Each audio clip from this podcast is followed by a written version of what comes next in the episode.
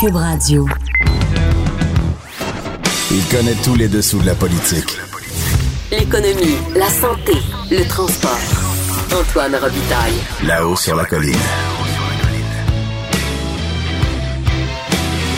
Cube Radio. Aujourd'hui à l'émission, euh, ben, il y aura Thomas Mulcair qui sera là, l'analyste politique, euh, pour discuter du débat en anglais d'hier. Et aussi, il y aura Marois Risky, député libéral de Saint-Laurent, pour discuter de maternelle 4 ans, le projet de loi numéro 5, et l'obstruction des partis d'opposition. Est-ce que c'est une obstruction? Évidemment, Mme Risky dit que non. Puis on discutera aussi des commissions scolaires euh, du projet d'abolition par le gouvernement Legault. Mais d'abord, mais d'abord, il y a ici, à côté de moi, Jean-François Gibault. Bonjour. Bonjour Antoine. Notre compteur et directeur de la recherche à QMI. Alors, le ministre du Travail pense tout haut, puis tu penses aussi que le gouvernement pense souvent trop haut, le gouvernement Legault. Ouais, ben plus récemment, là, ça, ça m'étonne un petit peu de voir des ministres comme ça qui euh, réfléchissent à haute voix, qui improvisent, qui euh, ont des idées spontanées, qui en parlent ouvertement devant tout le monde. Pourquoi je dis ça? Parce que quand on est ministre, on a cette responsabilité-là de proposer des projets qui sont attachés, de d'abord évaluer les conséquences financières, les conséquences économiques, sociales, ainsi de suite, avant de s'avancer. Parce que sinon, Mhm. c'est un éternel jeu de ballon, de tests. On, on avance, on recule, je dis quelque chose, ouais, mais je le pense. Puis là, le dernier ballon, c'est le ministre Boulet, le ministre du Travail, qui a dit, ben pourquoi ne pas euh, exempter d'impôts les heures supplémentaires que les gens font? Oui, parce qu'il dit on a une pénurie de main-d'œuvre dans quelques secteurs. Alors, une manière simple de régler ça, ça serait tout simplement de dire ben, travaillez plus, puis on va pas vous imposer vos heures supplémentaires. Fait qu'il lance ça comme ça. Ça n'a pas l'air fou. Ben, a priori, tu dis c'est intéressant, ça peut être un incitatif, mais quand on s'arrête une minute pour y Ouais. penser, ben, C'est débile. c'est débile. c'est vraiment débile. Et là, ça me fait penser à son collègue Jolin Barrette qui, la semaine passée, disait On va interdire ça le bonjour. Hey, ça, c'était vendredi. Ouais. Il revient le lundi puis il dit Moi, euh, je sais pas trop comment je vais faire ça. Finalement, on va, on fera pas ça. Finalement, j'y ai repensé puis ça marche pas pendant toute mon affaire. Il l'a pas dit comme ça, mais c'est ça que ça voulait dire. Puis là, ben, Jean. T'imagines comment appliquer ça, tu sais? Ben voilà. Tu rentres avec des tasers dans, dans- dans- dans les, dans les magasins. Bonjour. Avec tes, tes lunettes, ton faux nez. là. Mais plus sérieusement, donc, M. Boulet, il il a une idée, puis il en parle publiquement. Mais le problème, c'est comment qu'on applique ça? Alors, ce que je veux dire, c'est disons qu'Antoine, dorénavant, je suis ton employeur, tu es mon employé, tu gagnes un certain salaire, et on dit, hey, sais-tu quoi, Antoine, si tu fais des heures supplémentaires, ça sera pas imposé. Fait que, Gabriel, ce qu'on va faire, je vais te payer un peu moins cher au taux horaire, mais je vais te déclarer plus d'heures. Fait que tu vas faire le même salaire, puis en plus, tu payeras pas d'impôts. C'est-tu pas magnifique? C'est comment- fabuleux. Comment tu veux contrôler ça? C'est à peu près incontrôlable à moins d'avoir justement des inspecteurs dans tous les entreprises du Québec. Deuxième chose, on a au Québec une fiscalité qui est débordante de complexité pour des bonnes raisons, parce que, par exemple, justement, on fait de la redistribution de la richesse. Alors, ce que ça veut dire, les frais de garderie, ben, si tu es plus riche, ça va te coûter plus cher de garderie que si tu es plus pauvre. Là, le gouvernement va t'en payer une plus grosse partie. Ça veut dire que tu as le droit au crédit d'impôt de solidarité si tu as un niveau de revenu qui est inférieur. Ça veut dire, bon, il y a des- tonnes de mesures, je les ferai pas toutes, mais qu'est-ce qui arrive si on commence à dire, ben, il y a certains revenus qui passent à côté du compteur de l'imposition? Ultimement, je pourrais donc, si je fais beaucoup d'heures supplémentaires, être plus riche que toi, mais parce que c'est en heures supplémentaires, ben, je vais payer ma garderie moins cher que toi. Donc, il y a des problèmes d'application de tout bord, tout côté et c'est pas un hasard si ces paroles-là sont pas sorties de la bouche du ministre des Finances. Parce que le ministre du Travail a absolument pas le pouvoir de décider qu'un revenu sera pas imposable. C'est le travail du ministre des Finances. On a hâte d'entendre Ben le ministre oui. des Finances, Éric Bon. Girard, là-dessus. Moi, ce matin, Antoine, j'ai tout simplement posé la question. Je dit, mais qu'est-ce qu'on pense, notre ministre des Finances? Puis, ben, au moment où on se parle, il n'a toujours pas trouvé la réponse parce que la réponse, c'est que c'est simple, c'est que c'est fou. Sauf qu'il ne veut pas contredire son collègue, évidemment, puis créer une situation embarrassante pour le gouvernement. Il a dit ça- on va explorer l'idée. Ben, non, non j'attends la réponse encore.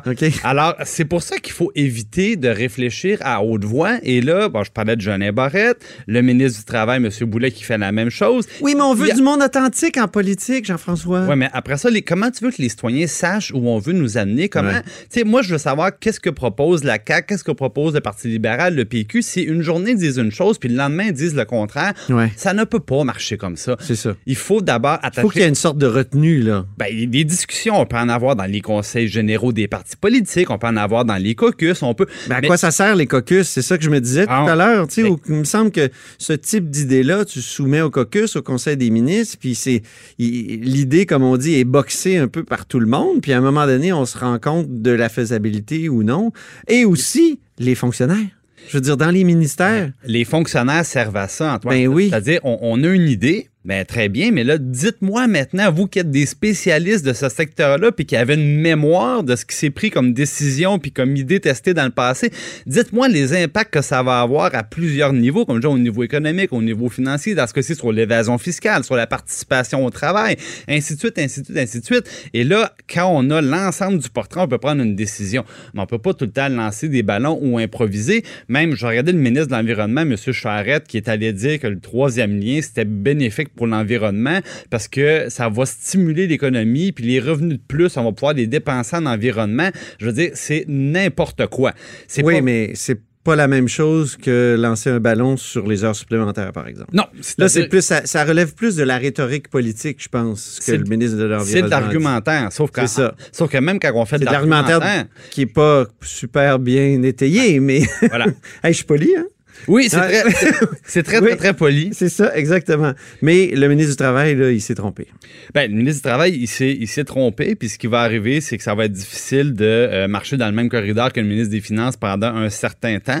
Euh, il va falloir qu'il accorde, qu'il accorde le violon, mais peut-être que ça fera justement comme sur la langue, sur le bonjour aïe, où on dirait, bon, ah, ben, le bureau du premier ministre indique qu'il n'y aura pas de suite. Mais quand j'ai entendu ça ce matin, les heures supplémentaires qui seraient pas, qui seraient libres d'impôts, euh, je me suis dit, ben c'est vrai qu'il y a certaines dépenses, dépenses de travailleurs autonomes qui sont libres d'impôts. Donc est-ce que, est-ce que, tu sais, je, je me fais l'avocat du diable. Peut-être que, que ça peut fonctionner dans cet esprit-là, qu'on veut encourager, on veut aider les gens à, à- par exemple, acheter des ordinateurs, euh, Oui, un mais travailleur autonome, ouais. L'enfer est pavé de bonnes intentions. C'est ça. Donc, oui, je comprends. C'est lui, il dit, dans le fond, on aimerait ça que les gens restent au travail plus longtemps. Donc, ils ont fait des mesures pour favoriser une retraite tardive. Là, il dit, on aimerait ça peut-être que les gens dans certains secteurs travaillent plus d'heures pour aider la pénurie.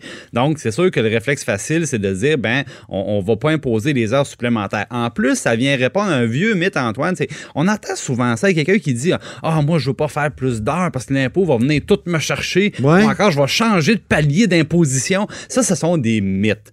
Ce sont des mythes parce que le- on change pas de palier d'imposition. Moi, moi, je suis pas un 24 puis toi un 20 parce que je suis plus riche ou plus pauvre. C'est pas, pas comme ça que ça Non. fonctionne. C'est tout le monde sur, par exemple, les, les premiers 40 000 On va tous payer le même niveau d'imposition. Puis si moi, je suis plus riche, ben la portion supérieure de mon revenu va l'être un peu plus. Mais c'est quoi, Antoine? Au Québec, là, le, re- le- le taux moyen d'imposition du Québécois, c'est quoi d'après toi? Vas-y. C'est 11% OK. c'est donc le taux moyen. On voit, là, oui, c'est vrai qu'une personne qui gagne 250 000, là, c'est vrai qu'en bout de piste, son dernier dollar gagné, là, elle va payer euh, presque 58-59% d'impôts là-dessus. Ça, c'est vrai, mais ça, c'est sur son dernier dollar gagné. Ouais. Pas sur ses premiers dollars gagnés. Donc, le taux réel, c'est 11 Puis, vous savez quoi? Si vous faites du temps supplémentaire, là, dans le pire des cas, vous allez peut-être payer au, au total combiné fédéral-provincial 10 de plus. Donc, au lieu de payer, par exemple, sur un 100 30% d'impôts combinés, ça va être 40. Ce que vous Bon. perdez, c'est 10 Il n'existe pas de situation où on devient plus pauvre en travaillant plus. C'est faux. Bon, comme disait euh, Nicolas Sarkozy, il faut tra- travailler plus pour gagner plus. Exact. Très bien. Ben, merci beaucoup, Jean-François Gibault. On sent que tu as beaucoup travaillé pour, pour cette chronique. C'était une belle montée de lait. Oui, merci beaucoup. Alors, euh, au plaisir. Là-haut sur la colline. Une entrée privilégiée dans le Parlement. Cube Radio. Alors, au bout du fil, je vais rejoindre Thomas Mulcair, qui est analyste politique et ancien chef du NPD, entre autres. Bonjour, Tom. Allô, Antoine. Tu as regardé et écouté euh, ce débat Eh oui. hier en anglais, euh, débat des consortiums. Euh, D'abord, qu'as-tu Oui. pensé de cette formule? Ah, je le dis depuis le début, 11 personnes sur scène euh, qui essaient de, parler l'un plus fort que l'autre, euh, où les voix, il y a un enchevêtrement non-stop. Ça s'appelle une soirée cocktail. C'est pas un débat politique. Mais passons, parce que les six avaient le droit quand même à aborder des thèmes intéressants.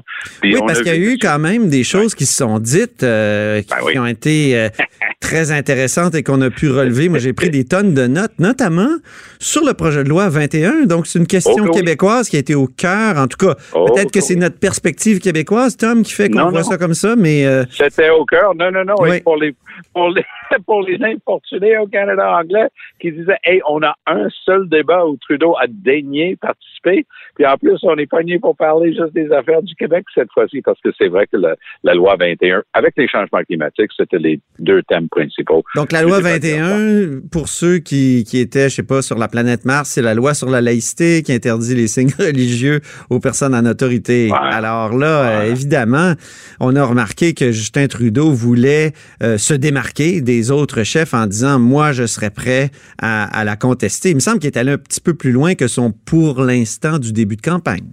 Absolument. Parce qu'il a eu au moins quatre versions différentes depuis le début.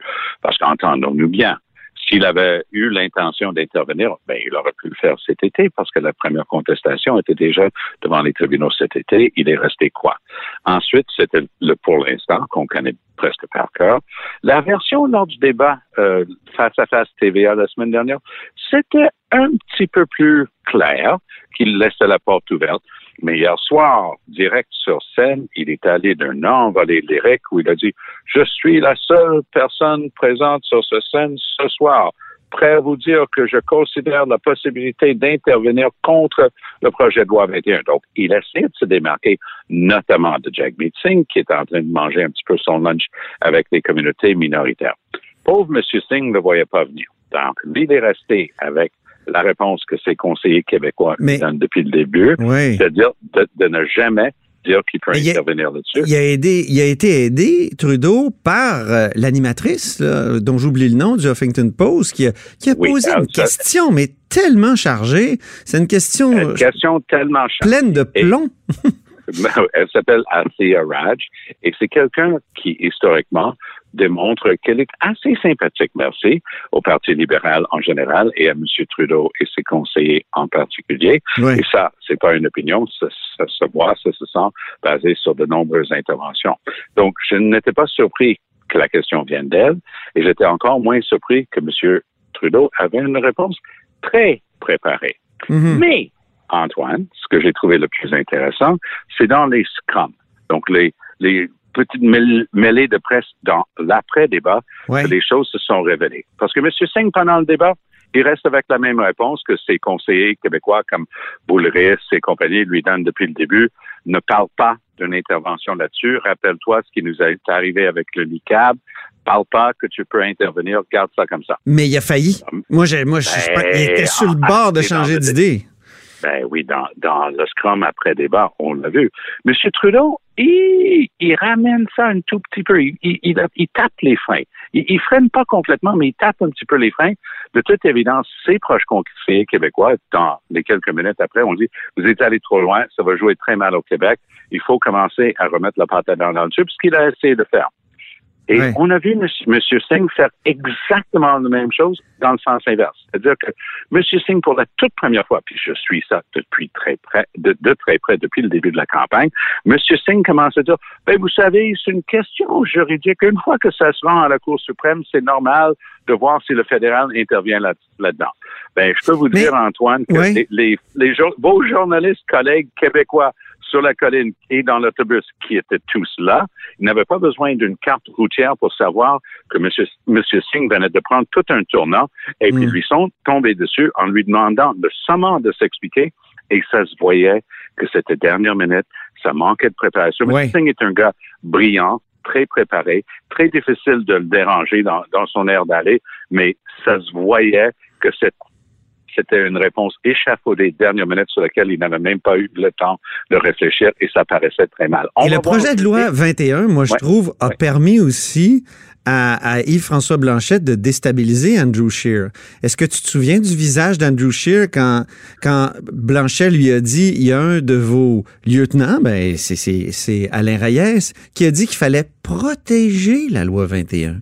Protéger la loi 21, ça peut vouloir dire euh, que le fédéral se rangerait du côté du procureur général du Québec pour défendre la loi devant les contestataires. Et là, moi, j'ai vraiment Exactement. senti qu'Andrew Scheer était mal à l'aise. Ben oui. Il était mal à l'aise et euh, il y a eu un, du pushback aussi de la, de, la part de M. Blanchette contre Jagmeet Singh, qui à un moment donné, je pense qu'il y avait aussi peut-être des, questions de, de traduction là-dedans, puis je pense qu'il faut être indulgent d'un bord et de l'autre, de la même manière que M. Blanchette a pardonné facilement à Jagmeet Singh son dégueulasse. Oui, oui, oui. Il avait sorti euh, il y a quelques jours euh, au face-à-face. TV. Et euh, je pense que il est allé il a eu une forte réaction quand M. Singh a tout simplement dit, ben, c'est, ce sont des règles qui discriminent contre les personnes sur le base de leur apparence, the way they look.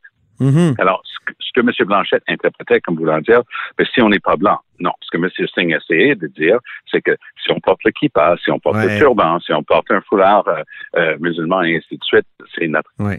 je veux profiter de ta présence. C'est pas la couleur de la peau. Mais toi qui as été dans les années 80 mêlé à toutes les contestations de la loi 101 et tout ça, tu connais ça sur, le bout de tes doigts. Tu as travaillé pour Alliance Québec, si je ne m'abuse. Euh, et, j'ai travaillé encore plus longtemps au Conseil de la langue française avec le docteur Camille Laurent. Oui, c'est vrai, c'est vrai. je connais les deux mais le fédéral, à l'époque, se, se, mêlait aux contestations, intervenait? intervenait. systématiquement contre la loi 5. Ah oui. Euh, la, cause la plus célèbre dont je me souviens, parce que je me souviens des avocats qui étaient là pour le fédéral, puis ils étaient redoutables, mm-hmm. euh, c'était la fameuse clause Québec versus le clause Canada pour l'accès à l'école anglaise. OK. Il y, a, un avocat qui s'appelle Rénal Langlois qui, euh, qui est décédé récemment, un des meilleurs avocats que j'ai jamais vu. Il a passé oh boy. Il, il, a passé des heures à contre-interroger un excellent démographe qui travaillait avec nous à l'époque au Conseil de la langue française sur ces théories comme quoi c'était pas si grave l'effet de la loi 101 sur la communauté anglophone. Un, fin détail euh, de preuve dans une cause aussi importante, mais oh boy. Je pense que le pauvre démographe n'a pas dormi pendant des semaines après, tellement que le fédéral et leurs experts et leurs avocats leur sont tombés dessus. Et, et on se souvient du fédéral qui a participé à la contestation de la loi 99 sur l'autodétermination du Québec. C'était une loi de Lucien Bouchard en réponse au plan B là, de, de, de, de, Stéphane Dion. Euh, donc, c'est arrivé. Il y a beaucoup de précédents. Hein? Plutôt, qui, se porte plutôt bien devant les tribunaux.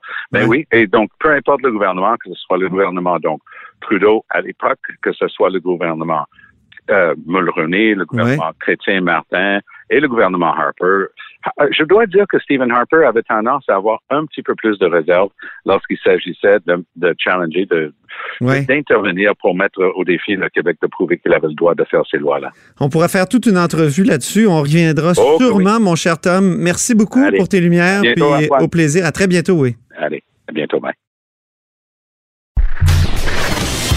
Antoine Robitaille. Le philosophe de la politique. Là-haut sur la colline. Cube Radio. Alors, Marois Risky est avec nous, député euh, libéral de Saint-Laurent. Bonjour. Bonjour. Ça fait longtemps que vous n'êtes pas venu dans notre grand studio, notre palace de Cube à Québec. J'attendais une invitation. Ben, en voilà une, parce que c'est important de parler du projet de loi numéro 5, les maternelles 4 ans.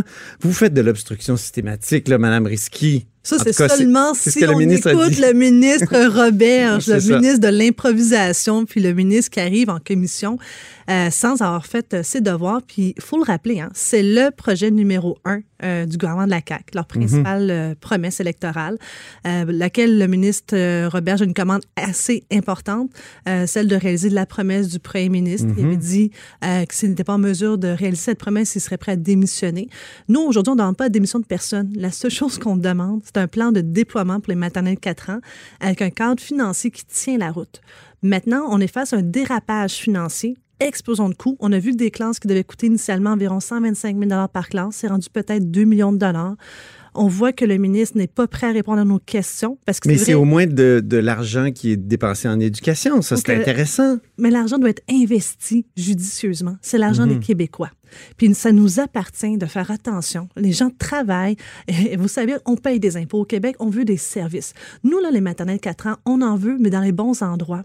Rappelez-vous, ils nous ont parlé des 20 000 enfants qui fréquentaient aucun réseau, ni dans les CPE, ni dans les services de garde régie, ni à l'école. Alors ça, nous, on est d'accord, effectivement. Allons rejoindre ces 20 000 enfants qui n'ont pas de service pour agir tôt, puis être en mesure de dépister rapidement si, par exemple, il y a un problème d'apprentissage. Oui, parce qu'on m'a dit que c'est plus facile d'amener ces enfants-là souvent dans une maternelle parce qu'il y a comme le prestige de l'école, alors qu'au CPE, garderie, euh, les enfants des milieux défavorisés, ils vont moins. Ainsi parce que les nouveaux arrivants. Oui. Ils connaissent pas nécessairement. Les nouveaux arrivants aussi, Les nouveaux oui. arrivants ne connaissent pas à quel point c'est magnifique, nos CPE. Alors, euh, oui, ils accordent une, une, note de prestige un peu plus élevée pour l'école. Mm-hmm. Mais ceci étant dit, c'est pas normal que lorsqu'on pose la question suivante au ministre de l'Éducation, avez-vous été capable de rejoindre ces 20 000 enfants? C'est quoi les efforts que vous avez déployés pour les rejoindre? Oui. Et, on, et on fait absolument rien. Par contre, qu'est-ce qu'ils ont fait? C'est déplacer la très grande majorité des enfants des CPE actuels vers les classes de maternelle 4 ans, Mhm. déplacer les éducatrices des CPE vers les classes de maternelle 4 ans. Alors, au fond, c'est un changement de structure, mais à coût de milliards de dollars. Alors, l'argent qu'on a, moi, je pense que c'est important qu'ils nous déposent un plan. Puis la journée qu'il va le faire, je pense que le- ça va rouler rondement. Mais en attendant, nous, là, on n'a pas du tout l'intention, les partis d'opposition, de tourner les coins ronds parce que lui, il y a une commande impossible à réaliser avec le Parce que c'est un tout petit projet de loi, dans le fond, 18 articles. euh, C'est ça qui est inquiétant. C'est ça. On vient ouvrir la loi sur l'instruction publique. L'article numéro 1 de son projet de loi donne un droit universel à tout parent pour que son enfant puisse fréquenter la maternelle 4 ans. Mais depuis que déposé son projet de loi, on voit que tout a changé. Avant, c'était tout le monde. Donc, il devait ouvrir environ 5200 classes. Là, il s'est rendu compte qu'il ne peut pas. Donc, c'est rendu 3600. Il ne peut pas plus, 2600. Là, on est rendu à 1256, si ma mémoire est Puis je bonne. pense que les oppositions, vous avez, vous avez réussi à, à le faire, euh, comment dire, à, faire en sorte que ce soit en milieu défavorisé d'abord. pris trois semaines. Puis vous ça. savez, moi-même, j'ai fréquenté l'école maternelle 4 ans étant plus jeune. Et c'était, oui, dans les milieux défavorisés. Et euh, c'était parfait parce qu'au fond, moi, ma mère parle pas le français. Alors, c'est exactement ça qu'on visait. Mhm. Aider des enfants qui peuvent échapper au système, qui n'ont pas tous les outils pour rentrer plus tard en première année à la grande école. C'est ça l'objectif des maternelles 4 ans. Il faut pas le perdre de vue. Malheureusement, on a un ministre qui est arrivé euh, zéro préparation en commission et qui fait face maintenant à un mur de femmes qui, oui, nous, on a décidé de prendre ça au sérieux, son projet de loi. On essaie de le bonifier avec lui. Mais si ça prend trois semaines pour faire un changement, ça va prendre le temps que ça prendra. Mais pour bonifier un projet de loi, nous, on va faire notre rôle parlementaire correctement pour les Québécois. Je lisais euh, Mathieu Dion euh, de Radio-Canada qui dit que vous êtes euh, très divertissante en commission parlementaire, que vous faites même des, des imitations de députés de la CAQ. Faites-nous donc, Sylvain Lévesque, ici. Ben, Sylvain Lévesque, pour remettre les gens en contexte, je me suis dit que puisque le ministre Roberge ne veut pas entendre des experts qui parlent des ratios un enseignant pour 10 élèves maximum dans une classe, il veut pas entendre les partis d'opposition, mais peut-être qu'il va entendre Nathalie Roy et Sylvain Lévesque, parce que eux, à l'époque, en 2013, dans le camp des maternelles 4 ans en milieu défavorisé, défendaient là, euh, vraiment déchirer leur chemise c'est la pour question des ratios, 10. alors. Oui, parce que c'est ça la qualité. Dans les CPE et services de garde, c'est un intervenant. disait, Sylvain Lévesque? Il disait, ben là, les ratios, 1 pour 10, ça a bien du sens, ça, là, là. Alors, ouais, 1 pour 10, puis les conventions collectives, je veux bien, là. Mais voyons, on est des législateurs, on peut mettre ça dans une loi. Je suis totalement d'accord avec lui.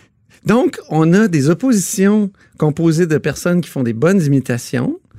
Mais on a un ministre aussi qui a imité Il est récemment. excellent. Il est Oui, vraiment Séraphin. Et moi, je l'ai adoré, son imitation. C'est juste dommage qu'il n'est pas aussi bon pour jouer son rôle de ministre de l'Éducation. Euh, donc, euh, euh, la, la transformation des commissions scolaires en centres de services. Ça, c'est un autre projet de loi. Que pensez-vous du, sondage qui a été dévoilé par la Fédération des commissions scolaires? Ben, un peu à l'instar des maternelles 4 ans. Parce qu'il faut le dire, le- la, les commissions scolaires, euh, ce- il semble pas que ce soit une priorité pour les Québécois. Est-ce Mais- qu'on peut croire ce sondage-là? Parce que c'est quand même la Fédération qui l'a payé, tout ça. Ben, je pense que oui, on peut croire. Les données, Oui. euh, on peut croire, mais revenons à, aux commissions scolaires. Oui. Sondage. L'an dernier, c'était un gouvernement là, qui, à chaque sondage, prenait une décision. Puis maternelle 4 ans, la semaine passée, c'est clair que les Québécois disent non là-dessus, là, vous n'avez pas notre adhésion sociale pour les maternelles 4 ans. Puis là, aujourd'hui, avec un, un nouveau sondage pour les commissions scolaires, ils n'ont pas plus d'adhésion.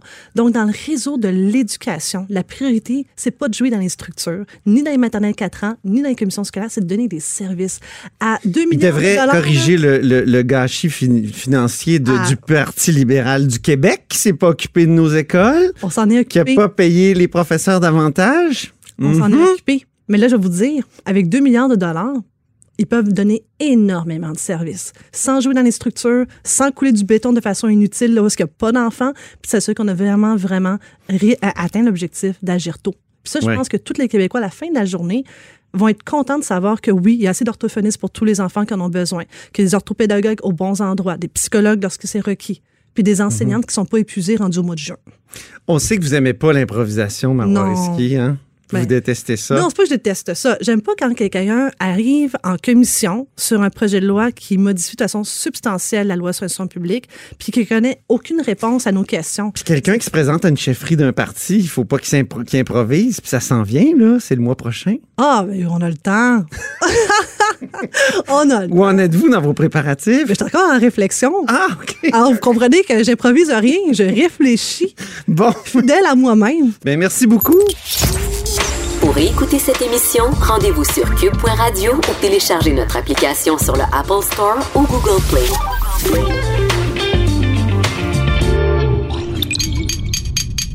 Cube Radio.